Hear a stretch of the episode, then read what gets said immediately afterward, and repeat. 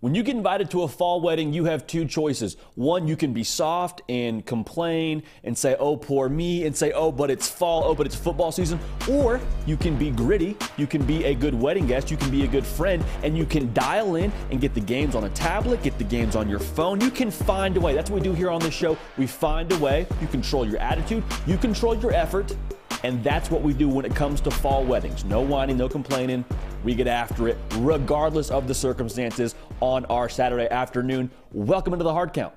This is the People's College Football Show. It's college football and only college football every single day of the year. We're glad to have you here on this final thought, final prediction Thursday. We have a ton to jump into. L S U and Auburn, going to predict that one. Miami, North Carolina, going to predict that one. Two big games, especially in the A C C. That's going to have a major impact on the way that conference race shakes out. Miami, kind of in bounce back mode. The North Carolina, they're like over five hundred yards of offense a game. We'll give you our thoughts. And like I said, our prediction in that one, the line is right around three and a half. Curious to see what that looks like when it comes to game time. Uh, I said L S U and Auburn. Auburn really put on a, a pretty solid showing against Georgia, the way that Hugh Freeze schemed it up.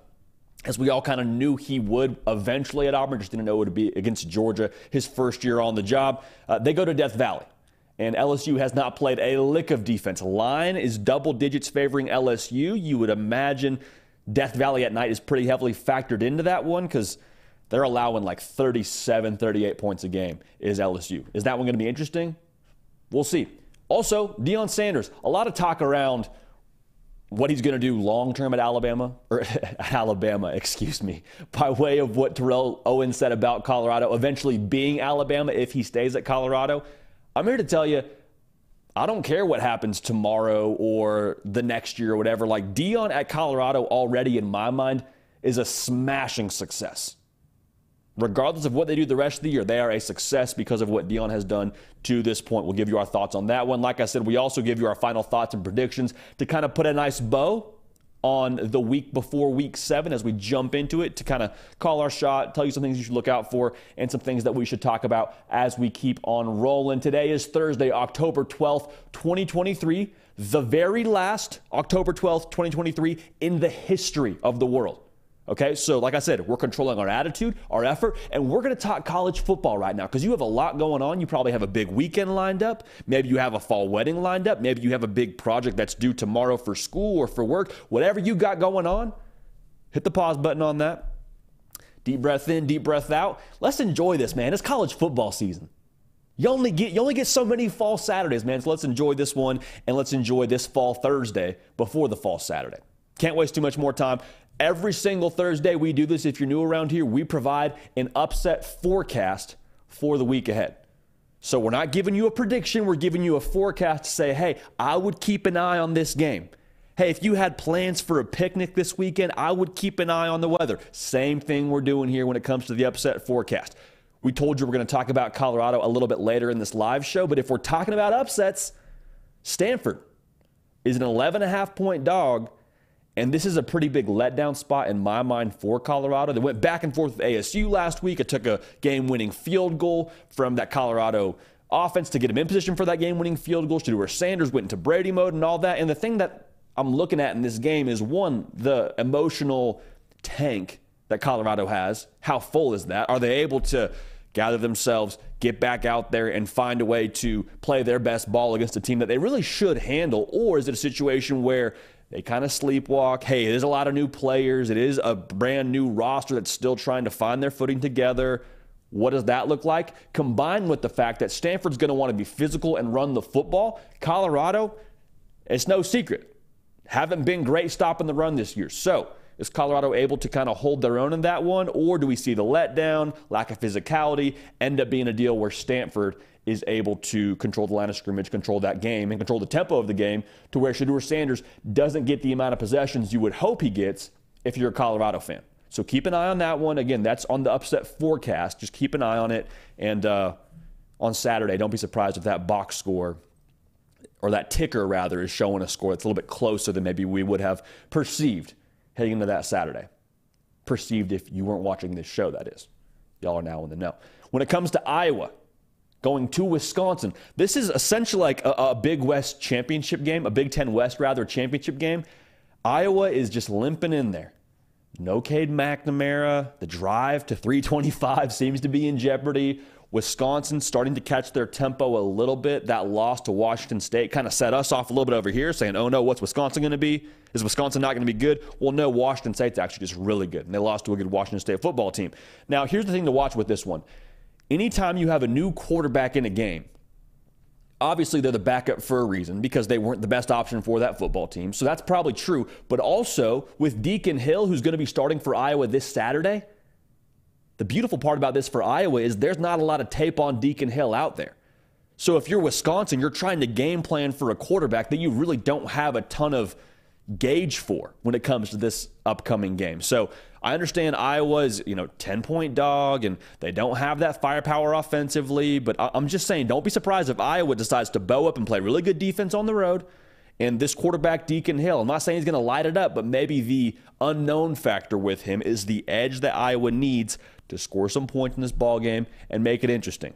Would not be surprised if Iowa, with their back against the wall, threw a couple haymakers and got themselves into this football game, and heck, maybe even end up winning this football game. We'll see. But again, that is, in my mind, for the Big Ten West, for both those teams. I think that's the Big Ten West, more or less, championship game, and it's week seven of the college football season. Also for the Big Ten West, man, last time, best time.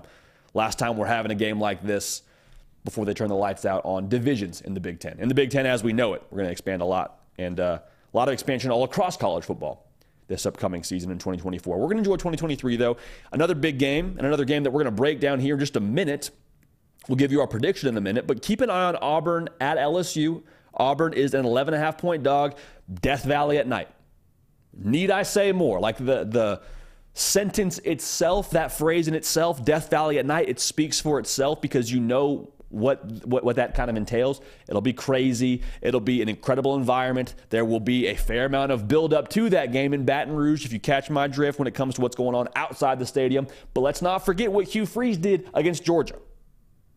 Him and Phillip Montgomery got in the lab, started cooking like Walter White and Jesse Pinkman. They cooked up a tremendous game plan, and they took Georgia by surprise. Do not be surprised if Auburn does the same thing to L S U. And L S U's defense, to be real, man, we know what it is right now. They're allowing thirty-seven points a game. It is not the L S U that we think about when we think about L S U defenses with Patrick Peterson and Tyrann Mathieu. Heck, even what they were last year. Like this, this L S U defense is unrecognizable. Maybe this is the game they draw the line in the sand and say, no, no, no, we're going to turn this thing around starting now. We'll see. But if Auburn is able to, one, limit possessions, and then two, steal a possession or two from L S U and what that offense is able to do, could get interesting. Again, we'll give you our winner for that one in just a few minutes here. Keep an eye on that game. Could end up being close. We have it on the upset forecast for the Tigers. Also, L S U is uh, potentially in a letdown spot here. The Ole Miss game probably took several years off your life if you're an L S U fan. The Missouri game probably took a couple years off your life. You had to go on the road for both of those. Now you come back home. We talked about this with Colorado. Where's the emotional tank at for L S U? I'm excited to see it. Louisville at Pitt. This one, I'm surprised the line is only Pitt plus seven and a half. Like, Louisville's undefeated. Pitt's not very good. They're one and four on the year. Like, why why is Pitt seven and a half point dogs? I understand they're at home, so maybe that's a thing, but the line to me there is, is setting off the spidey senses a little bit. Also, Louisville, we talk about spots a lot on this part of the program. Uh, it's a big letdown spot for them as well. Emotional win at home against Notre Dame. Statement to the rest of the country. You threw the hard count in the cinematic recap, and we appreciate you for that. But where are they at right now? After a game like that, how do they handle that kind of success? I'm not saying they won't handle it well. I'm saying this line is setting off my spidey senses. I'm still picking Louisville in that game if you ask me right now, but I'm curious as to what Vegas knows that maybe we don't know just yet over here. But I guess we'll find out here this coming Saturday. Should be a good spot. So that's your upset forecast for week seven. And uh, we're going to keep an eye on all those games as we keep rolling. Now, I will say this too. Last weekend or last I guess last week during that segment, we had Georgia Tech Miami on there. Georgia Tech did in fact upset Miami. We had Ohio State Maryland on there, and my and Maryland and Ohio State, I think that was back and forth. I don't know how close it was at halftime, but I I want to say it was within one score. I understand Ohio State ended up pulling away, but you're watching that game and you're like, hey, hang on, Maryland's really giving Ohio State a, a run for their money. So just saying, keep an eye on those games. There's uh, there's some merit to what we're doing there.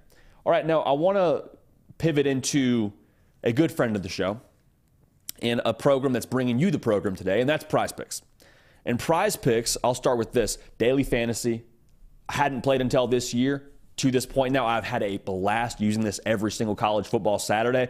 And it is, like I said, Daily Fantasy, safe, easy to use, tons of fun. It's different players' projections throughout the week, it's, it's, which is essentially a square, and you put a play together with multiple squares, and eventually you can do a, a power play or a flex play. A power play is like, hey, we got to get all of these right to make our money.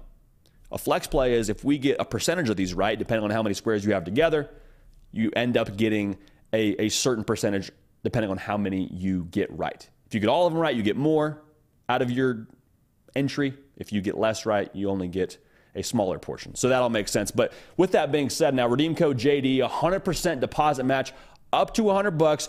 But we got some plays for you this week. We got a power play, and we're going to go ahead and aim small, miss small. Shout out Mel Gibson. Shout out the Patriot. We're aiming small. We're missing small on our Prize Pick plays this week. How's that for an alliteration? First play we like, Roman Wilson. His number is a half a receiving touchdown against Indiana. Y'all, we like the more there. Roman Wilson has eight receiving touchdowns on the year. Going to make it nine. Heck, maybe he'll make it ten after this weekend. I don't know, but I like Roman Wilson a lot. They'll go to him in the red zone. He's difficult to guard one-on-one. Like, with how much they're going to run the football, it's going to leave less attention on him. He will have a receiving touchdown. Go ahead and book that one. Brian Thomas, receiver, receiver for L S U. He also has that same number, half a receiving touchdown. He is a one-on-one nightmare, and the reality for L S U is Malik Nabers exists. So if you're Auburn defensively, pick your poison. You want to double cover Malik Nabers? Brian Thomas is getting his. You want to double cover Brian Thomas? Malik Nabers is getting his. Now, the reality is I think they will show more attention to Malik Nabers by nature of the damage he's done to this point in the year. So expect Brian Thomas to have a moment in this game where he throws his hand up and says, hey, Jaden, I'm open, brother. Put it up for me.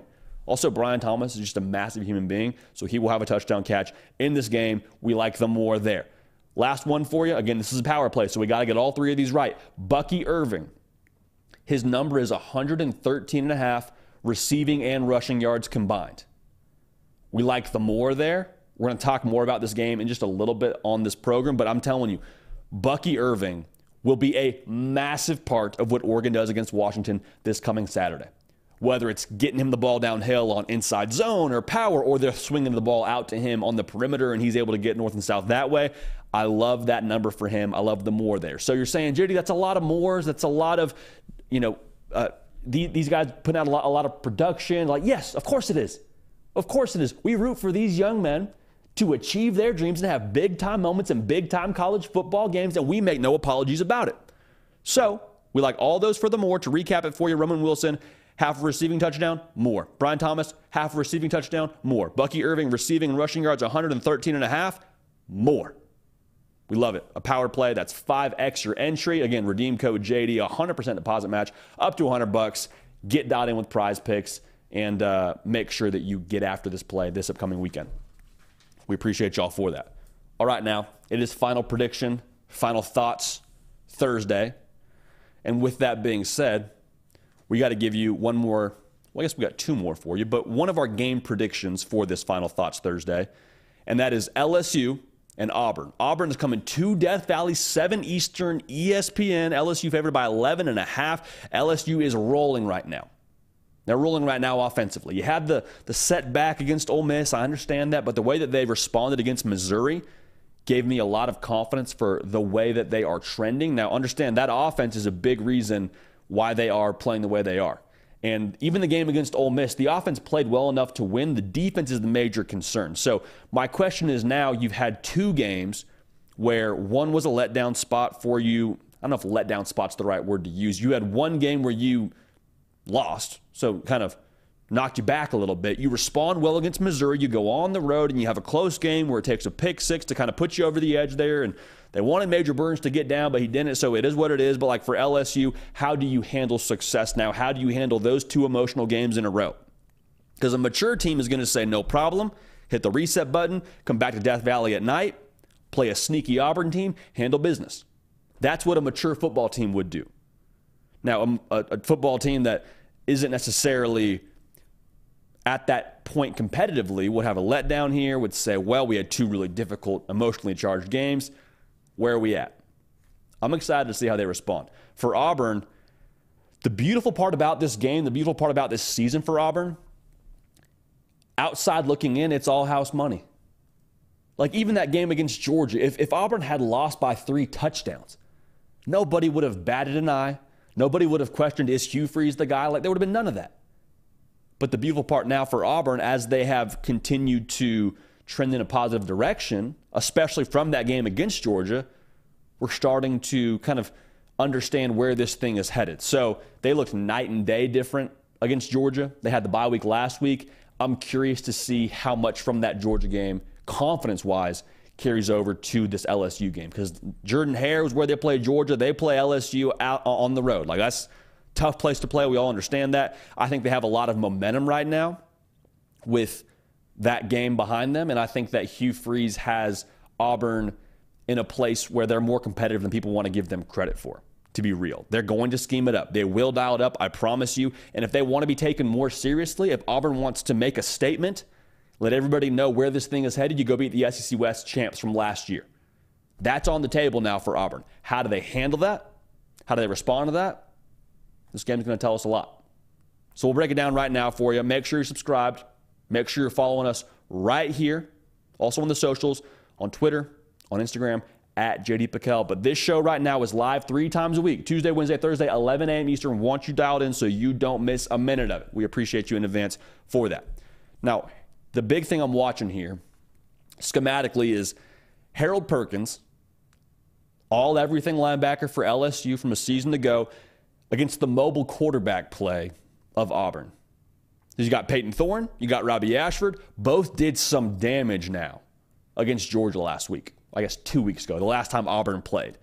And they did it in, in a read option kind of format. It wasn't just Robbie Ashford and his packages he got at times. It was Peyton Thorne as well, ripping off big gains and breaking contain against Georgia and the way that they blocked that up. Now, the reason why I mentioned Harold Perkins is we're still kind of waiting for Harold Perkins to sort of flex the muscle we saw from last year where he was just causing havoc. He was all over the field. And I understand a lot of that, too, is the way that he's being played at L S U. And some of that might be a Harold Perkins decision. Some of that might be a coaching decision. Regardless, they've played him more at inside linebacker. I think this is the game where Harold Perkins has to make a statement.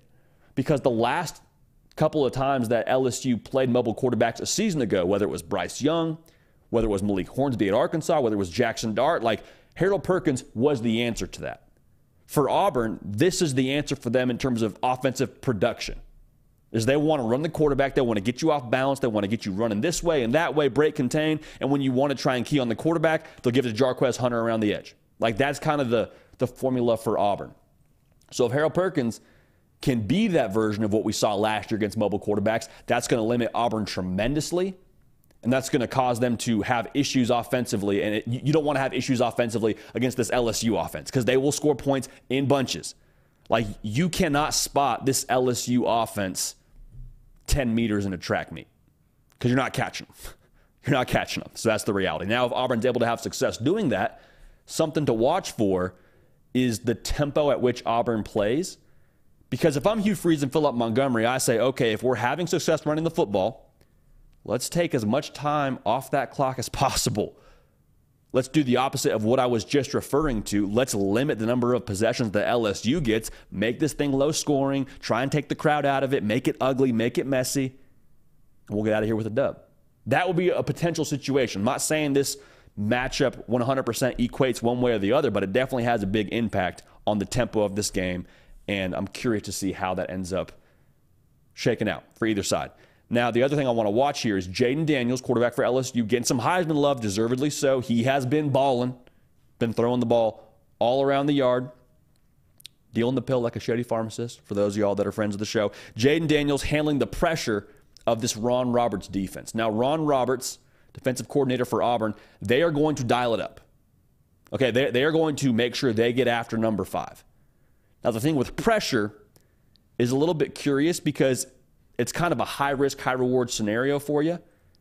The reward is if you get home and you're able to force him off his game. Like, at best, maybe you you force some some negative plays if you're Auburn, or excuse me, if you're L S U. Now, at worst, if you're L S U, and at best, if you're Auburn, you force some turnovers. You force extra possessions for your defense. You you force Jaden Daniels to have to watch a portion of this game because it goes back to the Auburn offense. So that would be obviously a more extreme scenario. But if, if they don't get home, you leave yourself a little bit more exposed, because anytime you're applying pressure, typically you're bringing a linebacker or a safety or any number of positions, I suppose. And when you do that, there's probably some real estate behind wherever that blitz is coming from. And I understand that there's a, you know a, an assignment for whoever position to fill wherever that pressure was coming from. There's supposed to be an answer on the on the back end of it, but for that split second, if you're a step ahead as Jaden Daniels in this L S U offense of where that pressure is coming from, you diagnose it quickly, you get the ball out in a hurry. There are some playmakers for L S U that will make Auburn pay. Also, if you're going to do pressure, you probably have a one-on-one matchup somewhere else across the board here, whether it's Malik Nabers, whether it's Brian Thomas. Somebody's going to get theirs. So keep an eye on that. How Jaden Daniels handles that will, will be a very, very big variable in terms of how this game plays itself out. Now, when it comes to the non-negotiables in this game for Auburn, we got to talk about those, because anytime the spread is a double-digit spread, it doesn't take a rocket scientist to tell you, hey, L S U, they've got some things they like in this football game. No duh. Vegas knows that. That's why they have them at eleven and a half favorites. The non-negotiables for me when it comes to Auburn, they need to, one, take away some part of L S U's offense, just limit them in some way, shape, or form. Ideally, it would be the running game. Now, it's a, it's a big task, but if you can limit the running game in an honest fashion, meaning you don't have to bring consistent pressure to stop Logan Diggs or stop Jaden Daniels, and you can just play really assignment sound football against L S U, you get more attention on the back end, and you don't have to play quite as much man coverage with a Brian Thomas or a Malik Nabers or a Mason Taylor or whoever it ends up being. So being able to have more resources dedicated to the pass game is predicated on having enough with the honest look that you have defensively up front, if that makes sense. We don't want to cheat if we're if we're Auburn. We, we have to play them honest up front and make sure we don't give up that big play on the back end. That would be a world you would want to live in. So limiting the run game is non-negotiable number one. Other part of that, we've talked about it a few times already. I think there has to be extra ammo somewhere in the chamber here for Auburn. And when I say extra ammo, you got to find a way to have more possessions than L S U. And that's not an uncommon non-negotiable for us when it comes to a situation like this where a team's a double-digit dog on the road. But, like, if I'm Hugh Freeze and I'm Phillip Montgomery, let's throw the kitchen sink out there, baby. Like, house money. Nobody's defining Auburn from this game if they lose. Let's go for the onside kick, surprise onside to start the second half. Let's do the fake punt. Let's let's go for two. Let's do the fake field goal, all those things. Like, there needs to be some way, shape, or form where Auburn is able to get an extra possession. And, I mean, maybe that's the defensive side of things. Maybe that is going back to the Ron Roberts aggressive style of play and getting a turnover and forcing Jaden Daniels into throwing a bad interception or into a strip sack, whatever it ends up being. There has to be more bullets for Auburn than what L S U gets offensively. So we'll keep an eye on that. Now, when it comes to this game, though, here's my deal. Like, I have a very difficult time watching L S U offensively these last two weeks and then seeing them come back home to Death Valley, and not a Death Valley day game, Death Valley at night, and saying, yep, they're going to kind of slow down. I just, I see L S U offensively continuing to ramp up. I like Auburn long-term. I like what Hugh Freeze is doing there. I even think they give them a pretty good showing offensively, does Auburn. I don't think that L S U just fixes all their problems defensively this week. I think Auburn and Hugh Freeze and Phillip Montgomery dial it up in a very big way. But even with that being said, I don't think you can keep pace with what Mike Denbrock and Jaden Daniels in this offense are doing right now. So we like L S U to win. I would not touch the spread, to be real with y'all. L S U defense gives me too much concern to touch this spread. So I would go with L S U. Final score, I'll pick it forty-one twenty-eight. But again, touch that spread at your own risk. We like that final score. I'm not touching the spread. So we like L S U. Take care of business in Death Valley. Second week in a row now for L S U where they play a team called the Tigers. How about that? That's why we love college football, huh? Never, never in the N F L will that happen. Never will you get two mascots of the same name playing in, in the same game, much less the team that has that mascot name play them in back-to-back weeks. Gotta love it. You gotta love it. Hey, make sure you like the video. We are charging right along towards thirty shows in a row of one hundred likes before we get off the air. If everyone who's watching right now clicks that little thumbs up icon under the picture, be well over one hundred. So we appreciate y'all in advance for doing that. I know y'all will. So just quick call to action. Thank you in advance for getting that done. And uh, the party keeps on rolling. Now, speaking of a party, Colorado has been the story of the college football season. We all understand that. And there's a lot of talk around what Deion Sanders will be at Colorado long term. And that's fair to speculate because he attracts a ton of talent. He's arguably the greatest of all time when it comes to defensive backs in the N F L. Like, he, his name in itself will bring talent to Colorado. But I want to talk about where Colorado's at right now. Because I think regardless of what he does next season, I think his time at Colorado can already be defined as a, as a success. I really do. And, and Terrell Owens on some platform the other day said that he thinks Colorado will be Alabama eventually if Deion Sanders decides to stay there. I'm not really going to touch that conversation too much, but that's kind of the long-term vision some people are having for Deion Sanders. I think he's already a success. I'll talk about it right now.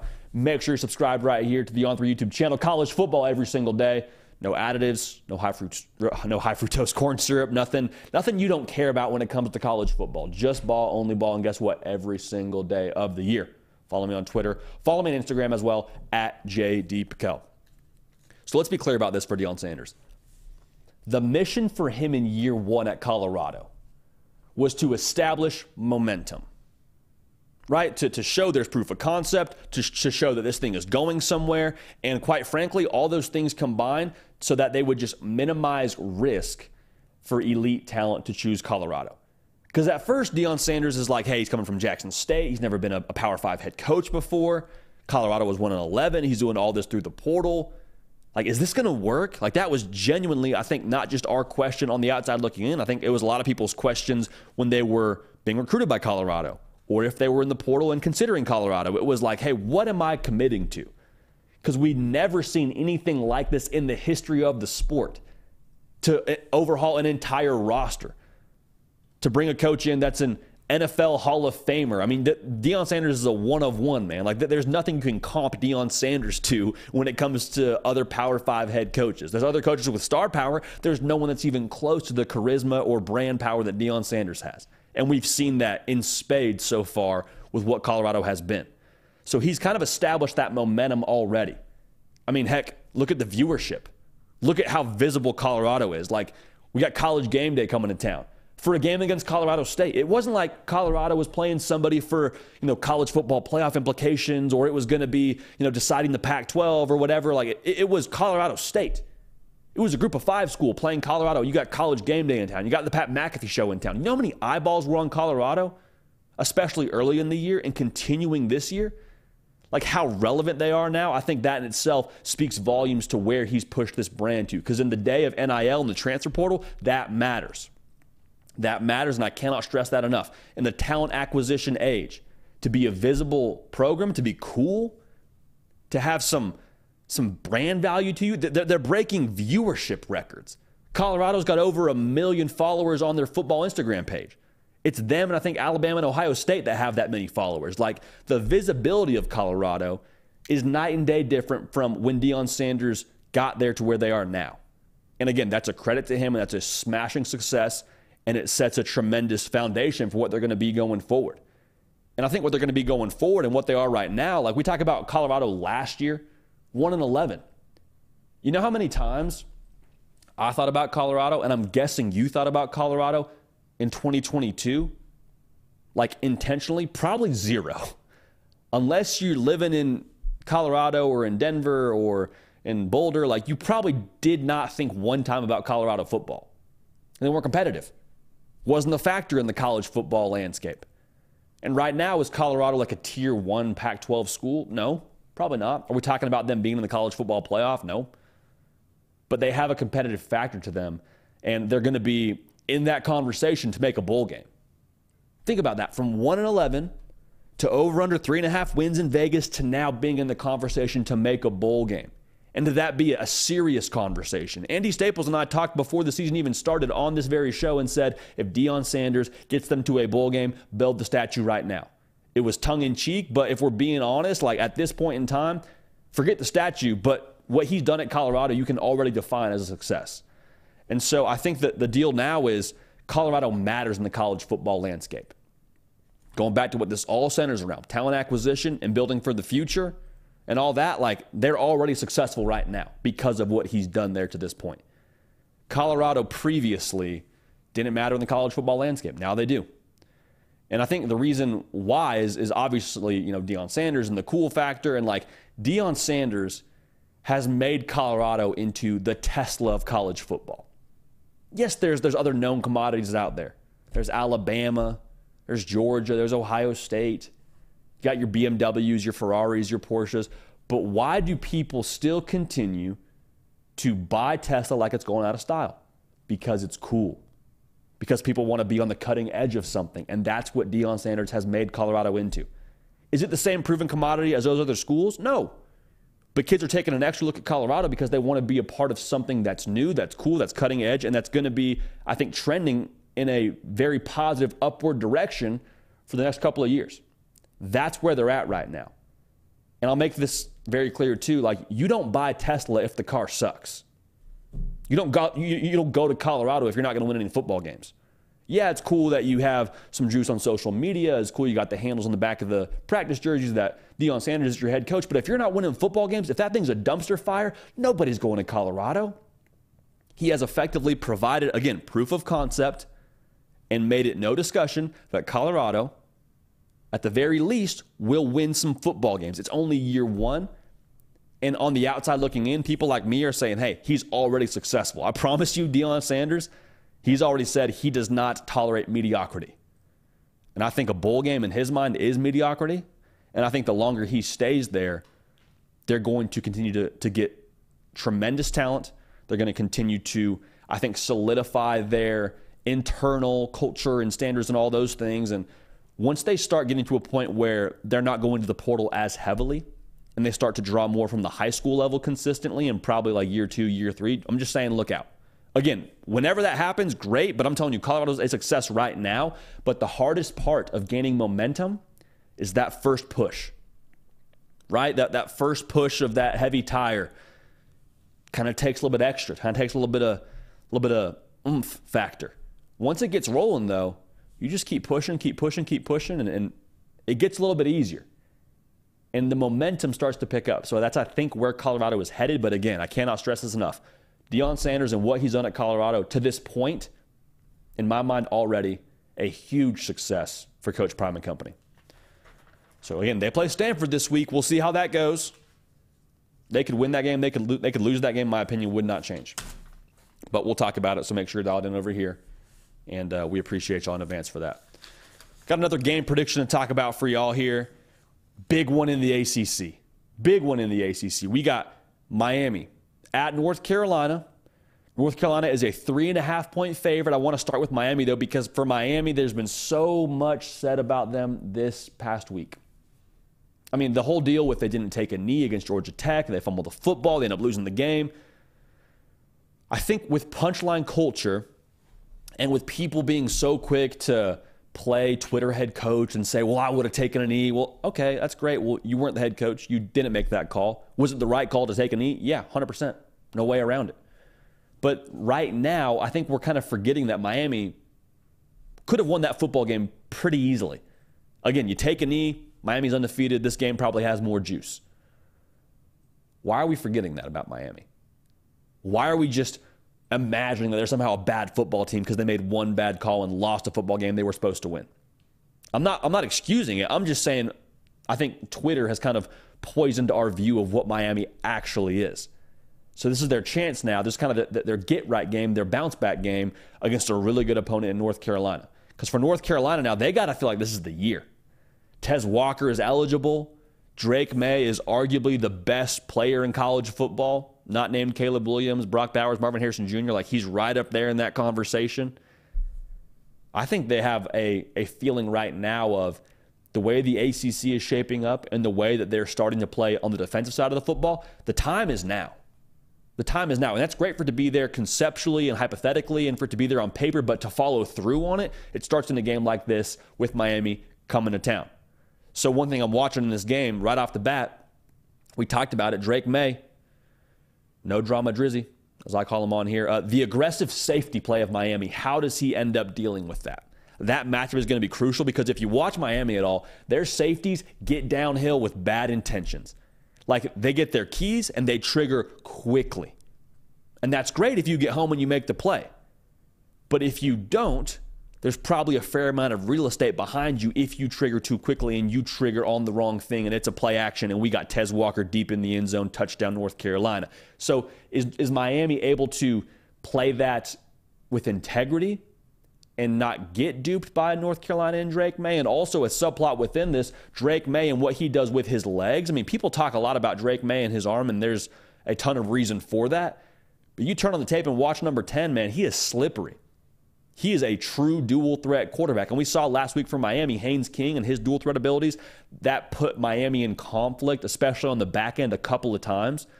Like, whenever he breaks contain and you get in this position as a second and third level defender where it's like he could tuck it and run and pick up some yards that way, or if he peels back and decides to throw the football deep, well, that's a big play as well. So whenever you're in conflict, how Miami handles that is going to tell us a lot. And how Drake May handles that is going to tell us a lot. Other thing I'm watching here, Tyler Van Dyke, the quarterback for Miami, against the defensive coordinator for North Carolina, Gene Chizik. Now, Georgia Tech, I thought, did a really good job against Miami of deceiving Tyler Van Dyke. And some of this, too, was decision-making by Tyler Van Dyke. He put the ball in harm's way, threw a few interceptions. But the reason why this is so crucial to me, if Miami's able to stay on schedule and they're able to just kind of check down and play the kind of style of football they want to play where they get downhill and run the football at you and stay balanced, that's going to make the picture a lot more digestible for Tyler Van Dyke and how tricky North Carolina is able to be. But if North Carolina is able to do what Georgia Tech did and force Tyler Van Dyke into making some bad decisions and giving them some extra possessions, you just you can't give Drake May more ammunition and expect to win the football game. You can't. You can't. There cannot be a situation where North Carolina has more possessions than Miami and Miami wins the football game. That would be very surprising to me, is what I'll say there. The subplot within this now is the quick game with Miami, because if you watch what they did against Georgia Tech, it was a lot of Xavier Restrepo in space. Hey, tight end, let's run the let's run the uh, the ball route, where you essentially run eight to ten yards and line up directly over the football, right in the line of sight for Tyler Van Dyke. Let's go get north and south. What they're able to do after the catch, I think, will will really have a large impact on this game. And what they do after the catch is directly correlated to how Gene Chizik and this defense are able to tackle. Now, Gene Chizik obviously won't do any tackling in this football game. Likely. We'll see. I mean, I think the over-under on him is probably less than a half tackle. But with that being said, being able to get Xavier Restrepo on the ground for a five-yard gain when he catches it at five yards and not have it be Xavier Restrepo for twelve to thirteen yards after a five-yard catch is going to be crucial, because if Miami, again, can stay on schedule and can soften up that defense, then they get to do what they really want to do, which is run the football. Five and a half yards a carry is what Miami is at right now. Right in line with what Mario Cristobal wants to do. He's an offensive lineman. That's what he was in college. I think that's his identity. I think that's this is this team's identity. And I say this a lot on here when it comes to coaches, man. Like, you can't change where you're from. And I'm not talking about geographically. I'm talking about you can't change where you're from from a football background. Mario Cristobal being an offensive lineman, physical identity. He comes from a physical background when he played. He wants to be that same way as a football team. He wants to get downhill. He wants to run the football. Probably a big reason why he didn't take a knee. He wanted to be aggressive and wanted to impose his will on Georgia Tech, and they paid the price for it. But in this game, I think that's going to be the same approach for, for Miami in terms of getting downhill, playing smash mouth, and testing this North Carolina defense. So when it comes to this game and what the, the biggest differentiator, or excuse me, the biggest differentiating factor is for me, I think it comes down to who can handle the spot the best. Because for North Carolina, we talk about the time being now and all they got available to them. Like, there's real pressure for North Carolina. The A C C is starting to line itself up to where, okay, Clemson's kind of down. Okay, well, we'll see what, you know, it's it's Louisville and you got Duke still on the schedule. You play Duke, like I said, a little bit later in the schedule. We'll see what Louisville is long-term in terms of if you have to play them in, in the A C C title game. But, like, for North Carolina, it's starting to become a reality where everything you talked about is now available to you. Do you tense up when that moment comes? Or is it like, hey, we're ready to go. Let's handle this business. Yeah, we got Miami coming in here. We don't care. It's us. It's our quarterback. We feel good about what we have here. And for Miami, we talked about it a lot already. The way they handle all that was said about them this past week. Mario Cristobal with the greatest coaching blunder of all time. Well, old Miami, well, they just totally snatched defeat from the jaws of victory. Like, we've heard it all. We understand that. It's fine. Like, there's going to be a lot of talking. Are they able to come together and pack it in and say, okay, well, not right now, boys, we're in the foxhole. Right now, there's a lot being said about us. How do we handle that? Do we come together, or is it a thing where point fingers, we point fingers at the coaching staff? And that's very, very evident very early on in a football game, how together a football team is. I'll just say this. I think Miami responds. I think Miami is going to take away the run game from North Carolina. I think they put the ball and the game on Drake May's shoulders. I think Drake May is a tremendous talent. I think he's special. I think he gets his plays and his shots in this game. But even so, I think the running game of Miami and the way they're going to be able to control the tempo of this football game, I think Miami wins this football game. I think they win thirty-three twenty-four. And I think we come out of this game saying, okay, the culture at Miami is not just new from what it was previously at the U, but it's real. There's a real edge to this football team. There's a real sense of pride to this football team in Coral Gables that we haven't really seen them have in a minute. So again, we like Miami to win that game on the road, bounce back fashion, statement fashion, whatever kind of label you want to throw at it. I think Miami gets it done, and uh, they stay on track, or they get back on track, rather, in the A C C. It's going to be a lot of fun to watch, man. I cannot wait to see how they respond in that game. That game's going to have a lot of juice to it. Arguably the best quarterback in the country. I know Caleb Williams probably has that title, but also some really good quarterback play from Tyler Van Dyke. We'll see. Hey, get get your uh, your thoughts and your questions in right now to Nick Break, the keeper of the queue. We got one more segment for you, and then we're going to get to what y'all think about this week. So give me your takes. Give me your thoughts. Heck, hit us with your questions. Whatever is on your heart when it comes to college football, I want to hear from that right now. So we're going to give you our final thoughts here for week seven. As we do every single Thursday, our final thoughts, final predictions. And this, this final predictions label isn't necessarily picking a game. I'm just kind of telling you what I think is going to happen within these games. And I think the, the first thing we got to talk about here is Tennessee and Texas A and M.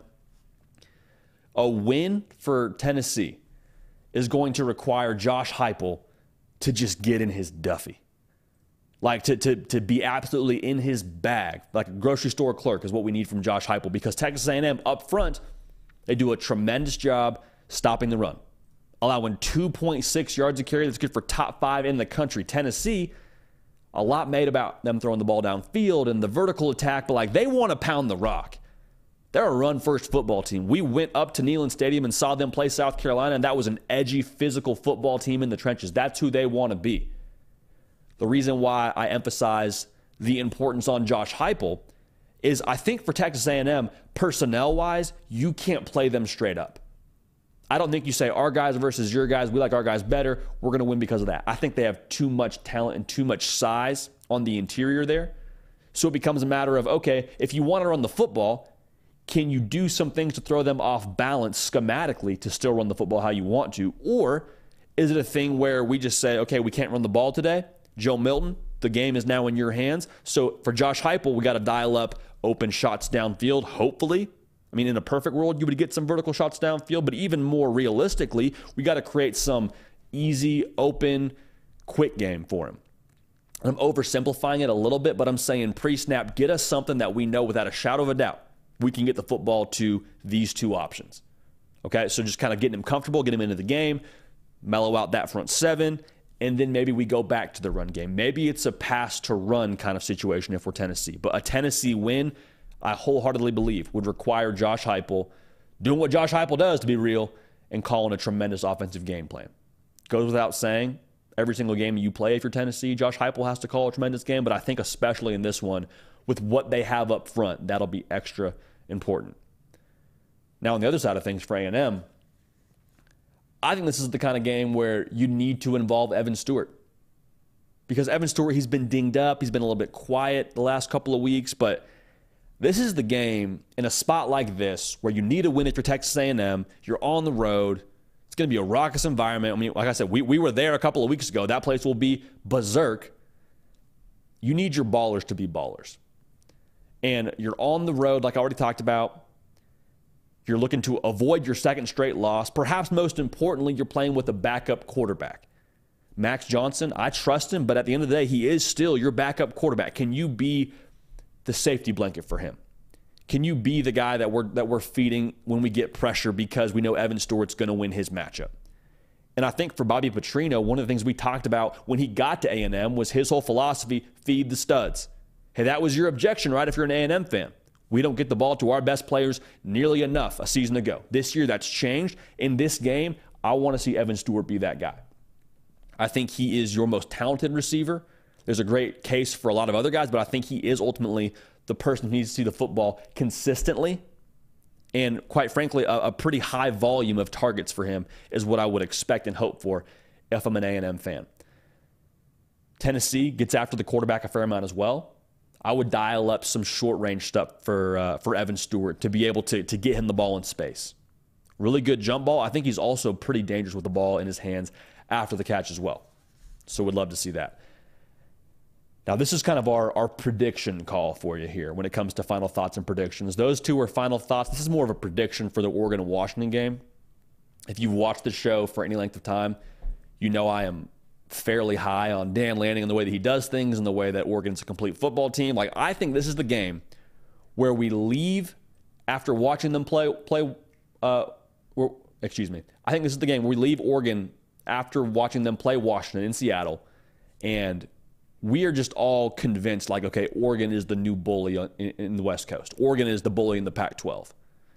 And I'm not saying that to say that Washington won't still score points and they won't still throw the ball downfield and have some success there. I just think when we turn on the broadcast and you watch the way that line of scrimmage moves, especially when Oregon has the football, I would be surprised if we don't see Oregon move that line of scrimmage the majority of the time two to three yards in their favor.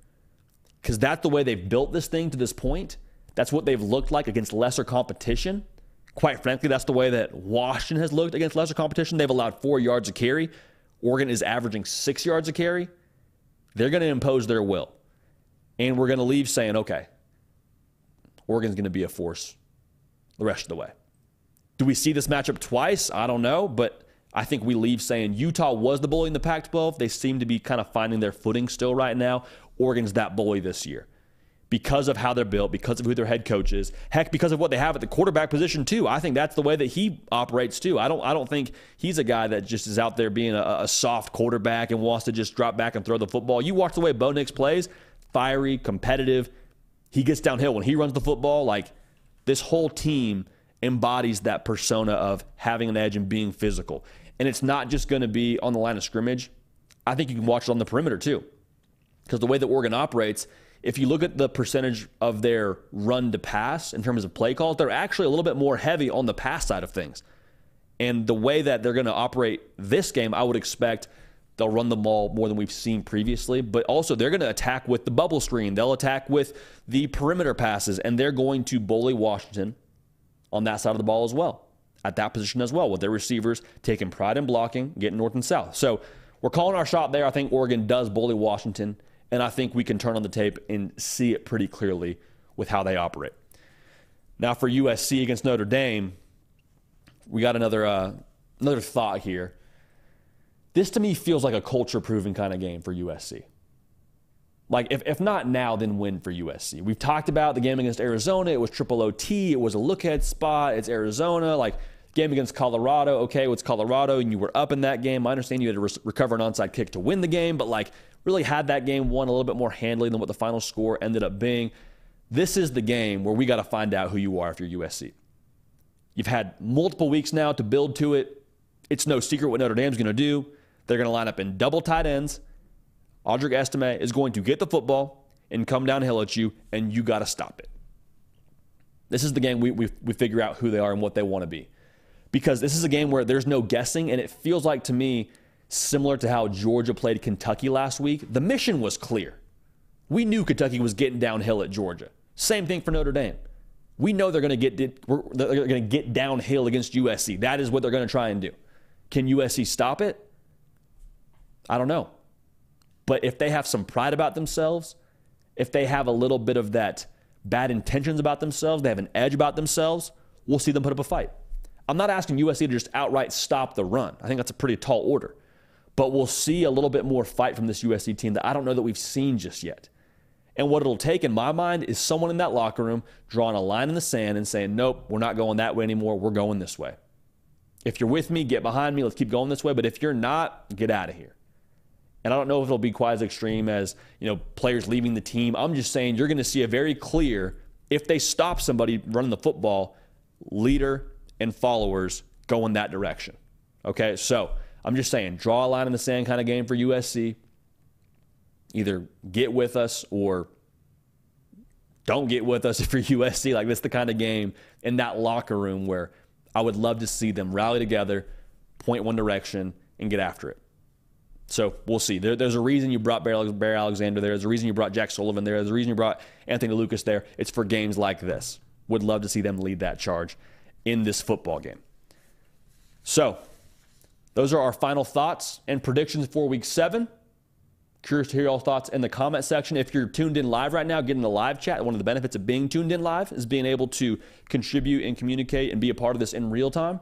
If you're on podcast, go ahead and leave a, a review in the comment section there too, and leave a review and, and uh, let us know what you think about that as well. Looking forward to hearing from y'all. All right, now, got one ad read to get to right now. And as we're doing this ad read, would love y'all to get in the comment section or the, the live chat section rather, and let us know uh, your thoughts, questions, concerns, as we will welcome on the man that meant the legend, Nick Brake, here in just a second. Before we do that, though, want to let y'all know that The Hard Count is brought to you by HelloFresh. Now, what is HelloFresh? With HelloFresh, you get farm-fresh, pre-portioned ingredients and seasonal recipes delivered right to your doorsteps, and you skip the trips to the grocery store, and you can count on HelloFresh to make home cooking easy, fun, and affordable, and that's why it's America's number one meal kit. Now, when you get HelloFresh, you know you're getting top-notch produce in less than seven days. Like, it's not a thing where you get it and it's kind of suspect looking. You're like, oh, I don't know if this is still good. Kind of smells funny. We got HelloFresh delivered to our house, my wife and I did, and it was phenomenal. We had some salmon, and salmon, y'all know, you, you can tell right away if salmon's no good. If salmon's not good, I mean, there, there's no faking it. It's like stopping the run. If you can't do it, we figure out pretty quickly. Salmon was great. Meal was great. And it was so nice just to come home, throw it together with all the ingredients that we already had. Didn't have to go to the grocery store and figure out how to piece it all together and do this big experience. It was like HelloFresh got it to our doorstep, put it together, made a great meal. And uh, like I said, it was phenomenal and would recommend it to all of y'all. Now, so to get this done, here's what we got to do. Go to HelloFresh dot com slash fifty J D and use code fifty J D, and here's the deal, for fifty percent off plus fifteen percent off the next two months. So go to HelloFresh dot com slash fifty J D, use code fifty J D for fifty percent off plus fifteen percent off the next two months. This is America's number one meal kit. Let's roll. We appreciate HelloFresh being a part of that, being a part of the, the, the hard count, that is, and being a part of what we're doing here. HelloFresh, man, good people. You don't want to go to the grocery store during college football season, man. You don't you don't want to go to the grocery store between your noon game and your three thirty Eastern game. Just have HelloFresh, dial in, let's have a great college football Saturday. So, to hear y'all's thoughts on what's going on with college football Saturday, we got to bring in the man, the myth, the legend, producer of The Hard Count, keeper of the Q, Nick Brake. Hey, Nick, I want to hear the people's thoughts. Before we mm-hmm. get to that, though, I want to hear about the kickball game last night. We have not talked about it since we got in the studio. I actually said when I walked in the studio, hey, I, I want to hear about it. I want to wait till we're on the air. How did it go last night? The people have been chanting and clamoring mm-hmm. since we got off the air yesterday. Um, well, I can't imagine that being true, but uh, I'll make this quick to get some, some questions. My kickball team last night, the league I'm in, my neighborhood, we're down five in the last inning. Come back. We tie the game. Ends in a tie. I know you football fans think that in and a tie is crazy. I'm a soccer fan, so I was pretty, pretty happy with a tie considering our circumstances. Um, I was able to bat three for three. Okay, three for three. I had a pretty good game.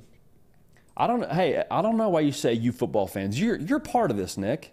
You're part I, of this. Look, operation. I am a football fan. Yeah, but, you're dialed in. But the whole anti-tie culture, a tie can mean so many things, and I think they're quite interesting and fascinating. Um, I do have a question from John. Is Nick left or right-footed? I'm left-footed, John. Uh, although if I do, uh, I do kind of switch hit sometimes. Um, okay. Just just on the circumstance. Okay. Interesting. Left-footed. I mean, that's that's uh. See, I told you that people care. Yeah. People want to know how Nick Brake is doing at the plate. Hey, well, so is, is a tie set us up okay for the conference standings? It does quite well. That's why I was okay. pretty happy with it. Um, okay. Yeah. Well, we don't support ties. We support you. How about that? Support we'll you. That. Support you going three for three. That's what, that's yeah. what we're here for. Yeah, absolutely. I love that. I appreciate it. Um, so this gets some questions. How's that sound, J D? Sounds phenomenal, brother. Okay, my friend. Uh, it's Surf. Ask J D, are you expecting Colorado to be improved or to improve their defense and offense more, uh, excuse me, better than the previous games after Deion Sanders' recent press conference comments? Um, to be honest, I don't. I don't. And it's not because I don't trust Deion or I don't trust the staff. Like, football is is a funny game in the sense that, like, over the course of a season, you kind of find out what you have personnel-wise. And it was kind of like T C U and Georgia in the national title last year. T C U did not have the guys. T C U did not have the guys to match up with Georgia on the line of scrimmage. Now, do they have other ways where they could have made that game more competitive? Sure. But at the end of the day, you can't fake if you have the big human beings or not. And right now, Colorado does not. Now, over the course of the next couple of years, if Deion Sanders stays there, I would imagine that that will be priority number one, two, and three, is to get those big boys, because that's how you go and compete for real hardware when it comes to December and, and early January. So I don't think it'll improve. I think it's kind of is what it is at this point in time. If you can find a way to game plan around it, great, but you can only put so much lipstick on a pig, Nick. You know what I'm saying? So I think it's kind of what it, it is what it is right now, man. You can you live put, with it. You can put as much lipstick on a pig as you want, but, uh, I mean, is it going to help? Still bacon, man. Still bacon. Uh, thank you very much. It's Surf. Um, next question, J D. Got one from Timothy. Which group of five team has the best chance of making a New Year's Six bowl game? And I, J D, I'm, before you answer that, I'm going to go one further. Um, which group of five team do you think, if the twelve-team playoff format, which includes a group of five team, next season was in effect this year, who are you choosing? Oof. This is a good one. I lean Tulane right now. I lean Tulane. I would have to check their schedule and what they have the rest of the way, but I told a, a friend of the program, Coach Peterson, who was my high school coach and is now at Air Force. We'd show Air Force some love. Hey, Air Force making some noise. Air Force double-digit favorites over Wyoming this week.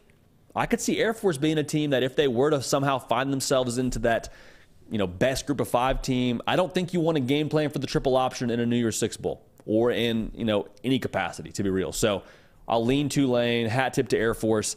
And uh, those are the two that I'll watch for as we uh, as we get closer and closer to uh, mm-hmm. to that whole bowl season going on. J D, I love this next question. Um, this is something Dan Patrick talks about a lot.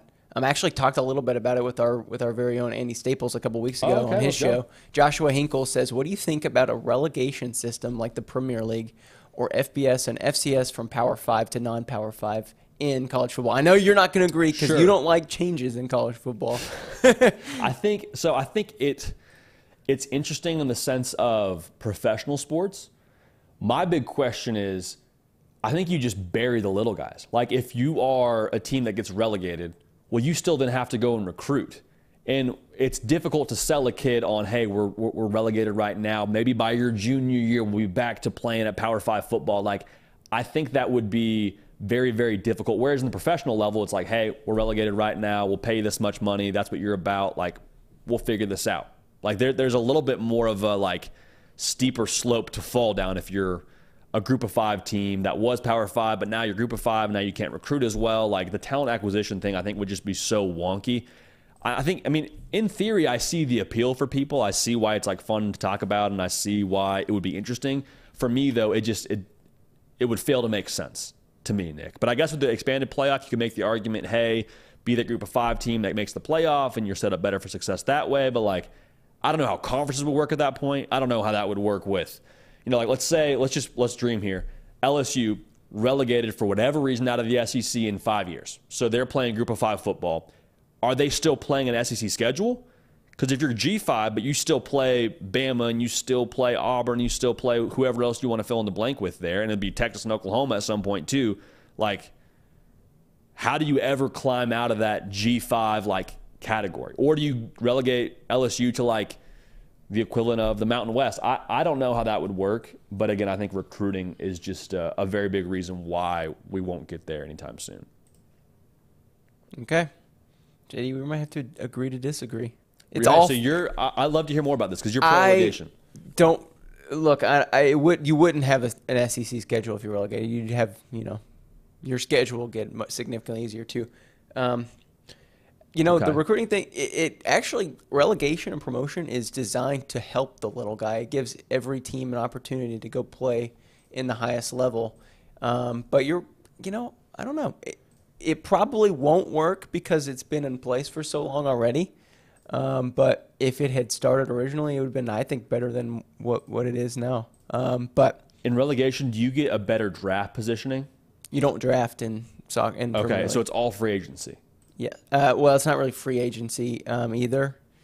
Um, there are very, very few soccer free agent situations. Um, usually, transfers or whatever they yeah, call it. Yeah, transfers. Yeah, usually in soccer, we'll sign a new contract with a year left in your existing contract. Interesting. Um, and free transfers um, are less likely huh. because it's kind of it does very little for the team who currently has a player. Yeah, but it's I, a long I, conversation. I don't know anything about soccer uh-huh, either, yeah. so I, I probably am like the wrong filters mm-hmm. to run this through. But I would question this too when it comes to N I L. Like I'd yeah. be curious if that's a thing for boosters that are like, "Hey, we got relegated. I'm not giving you any more yeah. money," or if it's a thing like, "Hey, we gotta we gotta kick this thing up. Let's put as much money as we can into it," and that's probably a whole human element that we can't even account for. Oh, absolutely. But there's Yeah, that that's a very interesting conversation. Oh yeah, I'd be yeah, I'd be, I'd be curious to hear our uh, our viewers' thoughts on that because I think there's a lot to unpack with that one. Absolutely, a lot of facets, a lot of facets. Mm-hmm. Yep. Uh, good question, though. Uh, thank you very much. I'm a yeah, got us talking. Timothy, huh? oh, no, that wasn't Timothy. Sorry. Um, who was that, J D? Who asked that question? Uh, couldn't tell you. Yeah, couldn't um, tell you, but it was a great question. I'll find it. Um, okay, it was Joshua Hinkle, always asking yeah, great Josh. questions. Uh, but yeah, good question. Um, got time for a couple more, J D? Love it, bro. Let's do it. You okay. Think two more? Yeah, we'll do Let's two do more. It. Let's do it. Um, wow, O G Gary agrees. He says, um, imagine a team like Tulane running the table like Lester. Man, that's a good point, but Lester did get relegated last year. Anyway, I digress. I very, very few people would care about that here. Reed Shannon always asks good ones as well. Um, this is another one. With the S E C being unpredictable this year, who would you predict the winners of the East and the West to be your favorite and a dark horse? We talked about this yesterday, yeah. Reed. Um, but, J D, you want to give a recap and then tag, obviously, those videos that are on our channel? Yeah, that sounds great. I mean, you can, you can go check out our, our revised conference predictions that are on the On three YouTube channel right now. Make sure you subscribe so you don't miss a minute of it. But what I would say is we have Georgia out of the East, Bama out of the West. If you're looking for a dark horse, I think Ole Miss is the most intriguing piece of this in, entire conference race. So I believe if they just take care of business and run the table, well, they would have beaten Georgia if they run the table and take care of business. That's first off. You'd have to imagine they probably play Georgia a second time in the conference title game. So I'm just saying keep an eye on Ole Miss is all I'm saying when it comes to dark horses. So we like Bama and Georgia to play for the title in Atlanta, but I think Ole Miss has to have that dark horse label if you're looking at uh, that conference race. Sounds good, J D. One more. Let's do it. J D, someone just put in, ask Nick, who is your Premier League team? I actually yeah, don't have a, a favorite team. Uh, my favorite team's in Major League Soccer, D C United. They're terrible. I just watch Premier League for fun and root against Manchester City every week. But, love um, the sport. Yeah. Oh, I, I like every single team but Man City. Interesting. That's kind of nice because that's like rooting against It's like Bama. rooting against Georgia. They've rooting against Georgia, City's okay. won. They are kind of destroying parity. They've Man. won three in a row. Um, we'll probably win four. But, uh, J D, uh, this is another kind of conference discussion. Love it. Rocky Top Tom asked J D, how, how about abolishing conferences? Everyone is independent. No playoffs. Ten bowl games. Best team with the best wins after each season is named the champ. Kind of like the old days. I think we're moving towards a version of that. When we talked about less conferences, I think we're moving towards that Power Two model. And everybody knows that. That's not a secret, but like the Big Ten and the S E C being, you know, essentially the A F C and the N F C and then putting together a big playoff. Like we're moving towards the N F L model. So I don't think it'll be a thing where you do away with bowl games, but I do think we're moving closer and closer to that reality of professionalizing college football, which, I mean, if you're someone like me who's a traditionalist and loves what we have already in the sport and grew up with what the sport is and, and what's made it special, like, you probably cringe a little bit at that. But at the same time, like, I'm here for all the big time matchups. I'm here for Texas and Georgia. I'm here for, for you know, Oklahoma, Alabama when they join the S E C and, and all that when that gets there. But it's it's kind of like, you know, it's kind of like moving. You, you, when you move out of your, your old house or your old apartment, you're like, I'm moving somewhere that I think is supposed to be, you know, potentially a better situation, or so they tell us, and, and we'll see. And there's exciting parts about that. But also you're like, this place is home. This is special. This is this is what's made, you know, the the memories and the experiences I have that have all, you know, contributed to who I am and contributed to what we know about college football. So we're getting sentimental there, but all that's to say, I uh, I think the Power Two thing here is is probably due in the next, if I had to guess, ten years. I think we're probably pretty close to that happening. But regardless, we'll talk about all of it, and we'll we'll talk about it as it all as it all happens. Nick, anything else you want to say, brother, before you jump out? No, but uh, Jeffrey says, dude, a tie sucks in every sport. Man, he said what? A tie sucks. Tie sucks in every sport. Yeah, I mean, I'm gonna have to I'm gonna have to side with Jeffrey there. I haven't been on my I fair share of ties in like little league sports. it's always it's always such a weird feeling, you know. You're like, did we did we win? I don't know if we won today. Doesn't feel like we won. Definitely didn't lose, but it is what it is. But hey, next week we're back on the winning side of things. Yep. Let's do it. Let's do it. Heck yeah. Appreciate you, Big Nick Brake. See you, man. That's the man that meant the legend, making everything that you see here happen. Heavy lifter extraordinaire. Hey, we appreciate y'all being dialed in for this show. And uh, if you tuned into our college football playoff slash conference predictions yesterday, we had Georgia three-peating. So go and check that out if you haven't already. Uh, I wish I had known, or wish I had seen, rather, that Drake was wearing the, the Georgia Nike hoodie, whatever it was. Maybe would have changed our pick. Maybe not. Regardless, we're back on the air live on Tuesday, eleven a.m. Eastern, for predictions for week eight of the college football season, which is wild to say. But Sunday morning, tons of content right here. We will not be live. We will be cranking out a ton of videos that are reactions and thoughts and analysis on the day before. That was week seven Saturday of the college football season. Bottom line, be subscribed here so you don't miss any of it. Also, follow me on Twitter and Instagram at J D Pickell. I'll say it one more time. Instagram is where you can find my gambling picks for the week. We have not had a losing week in a minute here. So if you want to get in on that with us, follow me there. We'll have a good time. We'll get after it. I'm J D Pickell. We appreciate y'all. We love y'all. We're going to keep this party rolling.